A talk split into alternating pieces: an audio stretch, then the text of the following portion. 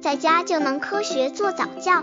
这里是早教学堂，每天为你分享早教知识。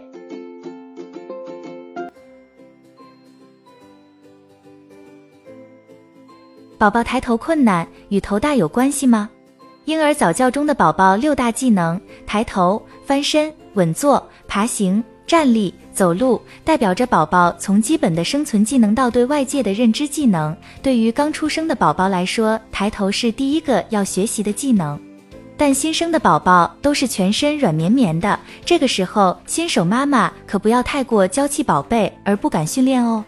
正常的宝宝在出生后两个月就能俯卧抬头四十五度角，然后有的宝宝却迟迟不能很硬朗抬头。宝宝抬头困难跟头部大小有关系吗？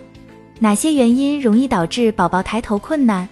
刚接触早教的父母可能缺乏这方面知识，可以到公众号早教学堂获取在家早教课程，让宝宝在家就能科学做早教。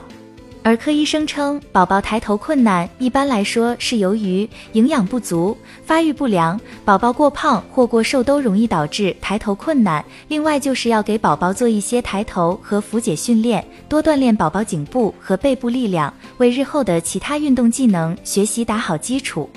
若宝宝迟迟不能很熟练地掌握抬头的初步技能，建议妈妈带宝宝去儿科做一个详细检查，可以先做一个微量元素检查。若一切正常，可以考虑做进一步检查，排除颈部病因或其他原因导致的抬头困难。但在要医生的建议下进行另一步检查。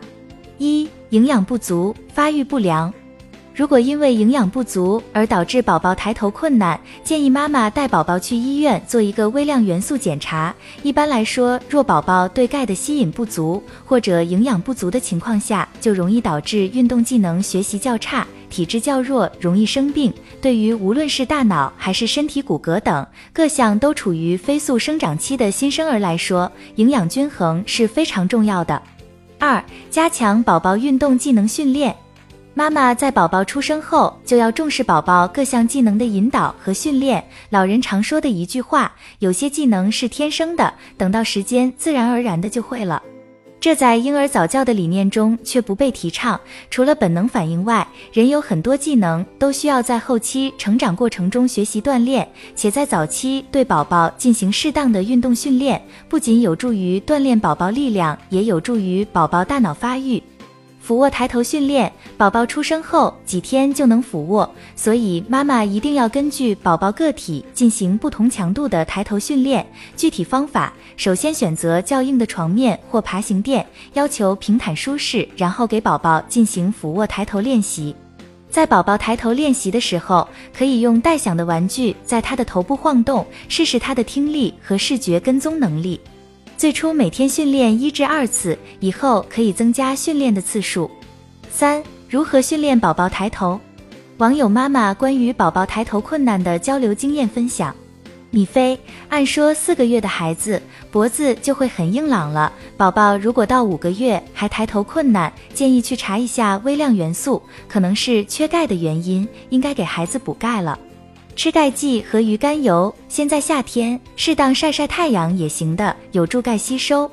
平淡风云，每天让宝宝俯卧一会儿，并用玩具逗引他抬头，注意床面要硬一些，时间不要太长，以免孩子太累。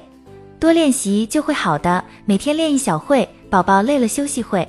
大人要多帮助宝宝，经常练习抬头，让宝宝趴着。另一个是宝宝营养问题，只要不是太胖，不是太瘦，很快就会了。我家宝抬头也不早。琪琪妈，我家宝宝生下来八斤，头很大，医生说会影响抬头，所以我在早教课帮助宝宝运动。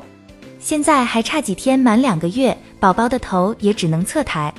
瘦瘦可以多给宝宝做做练习什么的。我觉得练习还是很有用的。虽然说宝宝的发育要顺其自然的，但是多做些练习也是有帮助的。无论是属于营养不良还是其他原因导致的宝宝抬头困难，希望妈妈们不要心慌。首先，自己要保持一个健康的心态，帮助改善影响宝宝抬头的原因，加强宝宝抬头训练。同时要注意循序渐进，还要注意在宝宝做完训练之后，给宝宝做背部按摩，在宝宝俯卧时用手指尖轻扣宝宝的肩背部，这样不仅可以缓解宝宝抬头的疲劳，而且还可以刺激宝宝更好的抬头。